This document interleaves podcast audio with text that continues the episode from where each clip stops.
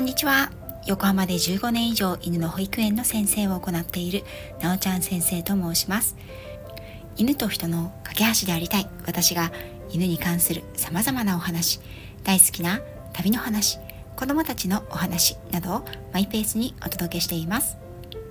より具体的なトレーニングしつけアニマルコミュニケーションペットロスについてはメンバーシップでお話ししています。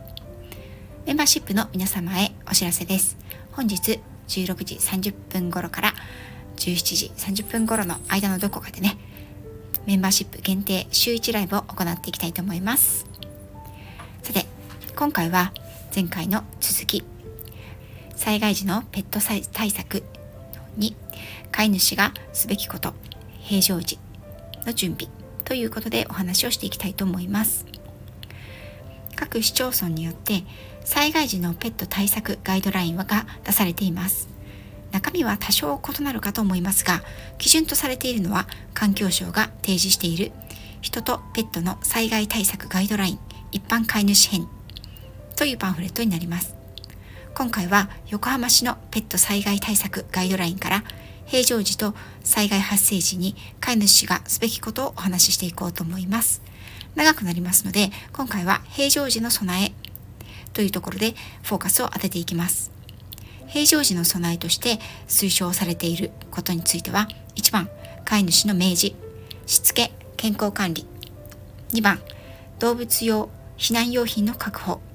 3番動物の緊急時預け先の確保。4番拠点の場所避難経路の確認。災害発生時の飼い主の対応としては1番避難先、避難方法の判断とペット同行避難の実施、かっこ自宅が損壊し在宅できない場合など。2番、拠点のペットの一時飼育場所での飼育、衛生管理。3番、拠点で決められたペット飼育、衛生管理のルールの遵守。と記載があります。まず、平常時の備えから見ていきましょう。飼い主の明示というところでは、マイクロチップの装着、犬観察表の明示が推奨されています。ただし、有事の際に迷子になった場合、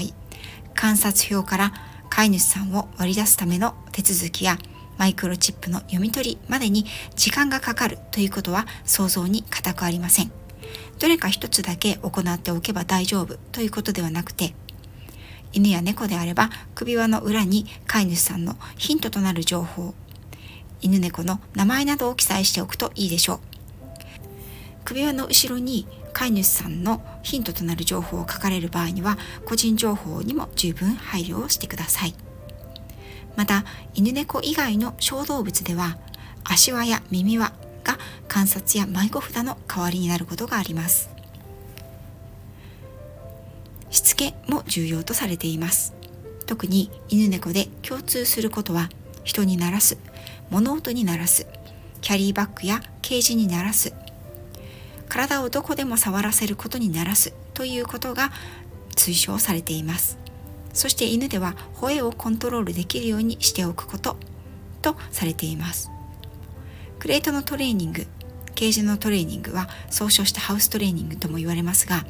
これはとても大切なんですがご自宅でワンちゃんと暮らしていらっしゃる方で一生クレートを日常的に使い続ける方の割合というのは驚くほど少ないです。ケージは置いてあるけれど持ち運びできるタイプのハードキャリーハードなクレートですねプラスチック等でできているクレートは使っていません。重いしキャリーバッグやスリングで十分でしょ？という飼い主さん特に小型犬の方は多いと思うんですが避難所での所定地域ではいわゆるペットのためのパーソナルスペースを確保することは困難を極めます。動物同士の距離が近くなるほど不安やストレス苛立ちから問題行動が増えていきます。そんな時いつも使っていて慣れている移動可能な自分のお部屋がそこにあるだけで動物さんたちの心持ちはだいぶ異なってきますよ。クレートトレーニングハウストレーニングは初期の導入でいかにいいイメージをつけるかというのが大切です。クレートトレーニングや具体的な防災のトレーニングについては1月26日金曜日夜8時20時よりペットと防災国も推奨する犬のしつけとはという内容でインスタグラムのコラボライブを予定しています。うちは猫だからという方もいらっしゃると思うんですがクレートトレーニングハウストレーニングは猫ちゃんでもとても大切なトレーニングになります。基本的なしつけの方法は同じですのでよろしかったらこちらもご覧いただければと思います。お相手はトリミングサロンシエロのあかねさんです。また改めて告知をしたいと思います。個人的には犬に関しては怪我や不調の際には診察を受ける必要がありますのでその時に怯えて噛まないように口輪をつけるトレーニングも平常時からやっておいて損はないと思っています。年明けから犬の保育園でも楽しい気持ちで口輪を導入するトレーニングを開始していっています。この辺りのしつけトレーニングは一朝一夕にできるものではなく継続しなければ忘れてしまうということも多くあります。また普段はできていても有事の際には恐怖や不安が勝ってできないということも十分あります。それでも普段からやらないよりやった方が確実にペットたちの心身の健康に役に立つものです。飼い主さんによる平常時の備えその2動物用避難用品の確保。こちらについてお話をしていきましょう。こちらのガイドラインではフード水食器薬ペット用品飼育手帳少なくとも5日分以上のフードできれば7日分ペットシーツ新聞紙リード糞尿の処理用具など日々のお世話に欠かせない用品。そしてですねこの飼育手帳というものなんですけれどもこちらには飼い主の連絡先ペットの写真ワクチン接種状況健康状態治療中なら治療内容服用中の薬品名や検査結果などを記載しておくと良いと言われているものです。この飼育手帳ですねいろんなところで、まあ、具体的に名前を挙げてしまうと犬の気持ちなんかにもねついて付録としてついてきたこともありますけれどもこちらのガイドラインにもこんな風にご自身でも準備ができますよというふうにモデルが記載されてますのでダウンロードしていただいてそちらを印刷していただいて実際に記入して使うということもできると思います。またこれはですねあくまでも最低限必要なものということで記載されてますのでそのワンちゃんや猫ちゃんによって他に必要になるものは全く違ってきますのでワンちゃん用猫ちゃん用のまたは他のねペットさん用の非常用持ち出し袋というのは作っておかれるといいと思います。そしてこれはですね今日にでもすぐに準備ができるものだと思います。食べるものおやつやフードにつきましては賞味期限や消費期限の確認も忘れないでください。また普段手作り食や生食を食べているというペットさんでも災害時にいつもと同じフレッシュなものを入手したり調理するということは困難にある可能性があります。ドライフードだけだと食べないという場合には持ち運びや長期保存に便利なフリーズドライの素材を緊急時用に用意してそれをドライフードにかけてあげるというのも方法の一つです。私もボランティアでの経験がありますが災害時に飼い主さんと離れ離れになりまた離れて暮らす必要が出た場合に施設に収容されているペットさんに対して一頭一頭特別扱いというのは非常に難しい場合が多いです。持病などの関係で特定のものが食べられない。アレルギーがある場合にはそれが分かるように明示をしておくこと。また療法食など特別食が必要なペットの場合には普段から多めにストックしてご家族や周囲の方にもシェアをしておくことが必要でしょう。この後の配信でもお話ししたいと思いますが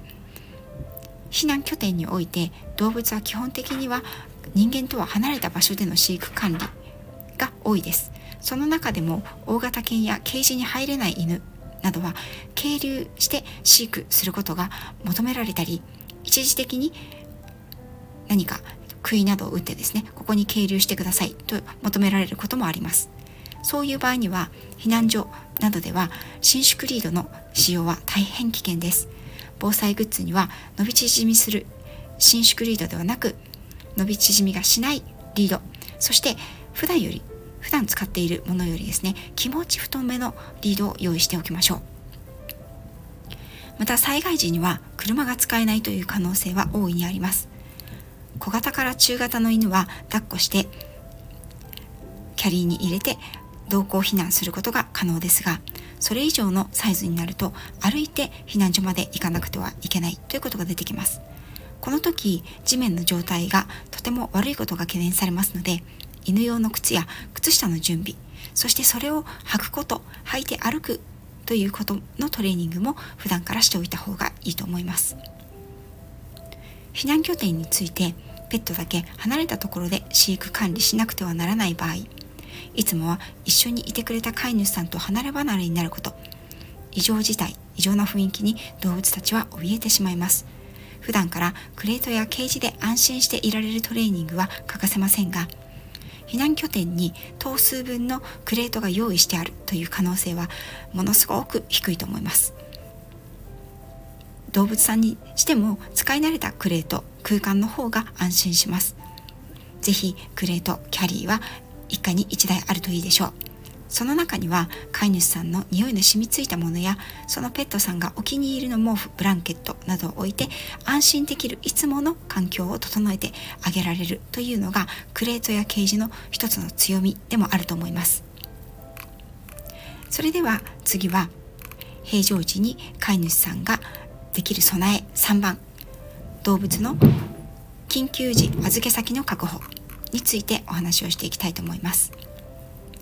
これはガイドラインにおいて推奨されている飼い主さんのチェックポイントの一つなんですがあらゆる準備の中で一番難しいと言えるものかもしれません。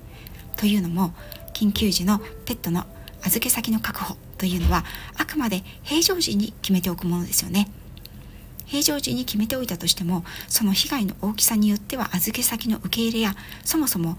動物さんをその預け先まで運んでいく輸送するというだけでも難しい場合があるからです。ガイドラインではペットの預け先の一例としてペットが慣れている親戚や知人友人動物病院民間団体の施設などと記載があります。また特に大型の動物危険な動物特殊な動物専用の飼育設備が必要な動物とペットとして飼育している方は災害が発生してから一時預け先を探すことが非常に困難です。必ず事前に確保しておきましょうと記載があります。補足をあえてするとしたら噛み癖や吠え癖が強い。重大な持病がある。特別なお世話や介護を必要とする。犬猫の場合にも同じように預け先の確保は難しくなると思っておいていただきたいと思います。これは次のテーマである地域防災拠点編でもお話をしますが防災拠点においてペット受け入れ可能とあったとしても犬猫に限ると記載がある場合もあるんですよね。またあのヘビさんとかね一部のトカゲさんなどは生き餌を必要とする場合ですよね。そういうな爬虫類ですとか温度管理が必要な動物の場合は愛してやまない方にとっては大切なペットですが知識のない方ではお世話そのものが難しいので預かりがなかなかしてもらえないということが往々にしてあります。親戚や動物好きのお友達が預かってくれると言ったとしても被災範囲が広く共に被災した場合にはそのつては頼めないかもしれませんのでそもそも遠く離れている場合にはそこまでの輸送経路の確保も大きな仕事になります。一人暮らしの方にとっては飼い主さんが不在時にペットは一人ぼっちで被災してしまうということを想定しておきましょう。もちろんご家族の方でも日中でお仕事に行かれていたり通勤や通学で誰も家にいないということはかなりの確率であり得ると思います。ご自身が帰宅難民になった時に誰にペットの様子を確認してもらうのかお世話を一時的にしてもらうのか鍵はどうするのか少なくとも1人は周囲にね確保をしておくということをお勧めしたいと思います。ガイドラインではこの際ですね一時一時預け先を確保する際の注意事項として後日トラブルが生じないように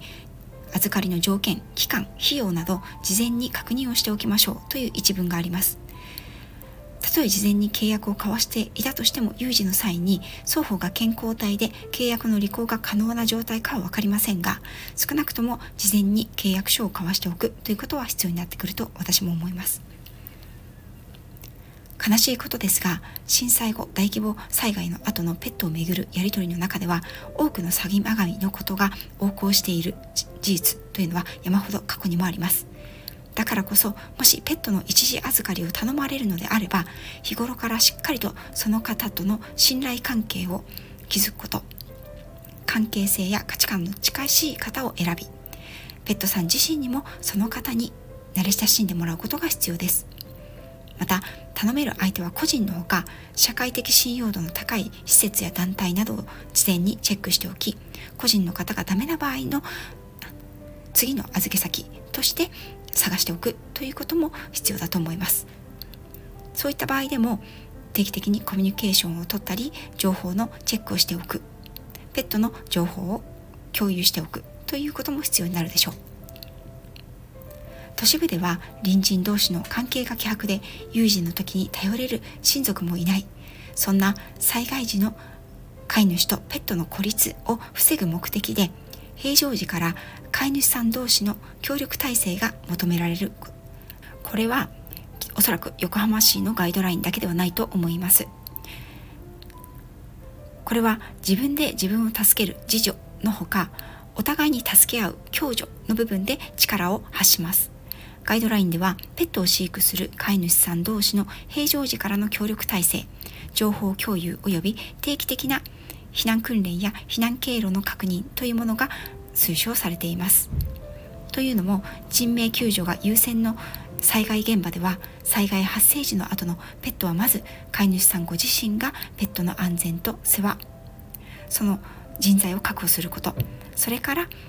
飼い主さん同士が協力して地域周辺のペットたちの安全や生活維持のための活動を行うこととされているのです。つまり逆を言えば公的支援や民間の支援団体の援助が個々のペットさんたちに届くまでにはそれなりの時間がかかるのでそれまで飼い主さん同士でペットたちを守り抜いてくださいねということに他なりません。そのため地域住民や個数の多いマンションなどでは飼育の会などその地域周辺のペット個体数管理や情報共有飼育ルールや公衆衛生マナー遵守のための組織を作ることが望ましいとされています。以上が災害時のペット対策ガイドライン飼い主編平常時にできることに定められている1番から3番一部4番までの内容となります。今回は特に横浜市のものを参照にしました。基本方針はどの市町村でも変わりないと思いますがご自身でご自分の市町村のペット対策ガイドラインを知りたい場合には例えば私であれば横浜市ペット防災ガイドラインなど打ち込むとすぐにヒットしますので横浜市のところを他の市町村お住まいの市町村に変えてチェックしてみてくださいね。もしご実家でね少しお年を召したご両親がペットさんを飼われているという場合には代わりに、チェックをしていただいてこういうふうになっているけど知っているという感じでご確認を取っていただくのもいいと思います。それこそがペット防災の第一歩だと私は思います。次回は飼い主さんの平常時の備えの中の一番最後のポイントですね。4番の拠点の場所避難経路の確認とともにですね。飼い主さんがすべき発生時災害発生時に必要な飼い主さんの対応について解説をしていこうと思います。かなり長くなってしまいました。最後まで聞いていただきありがとうございました。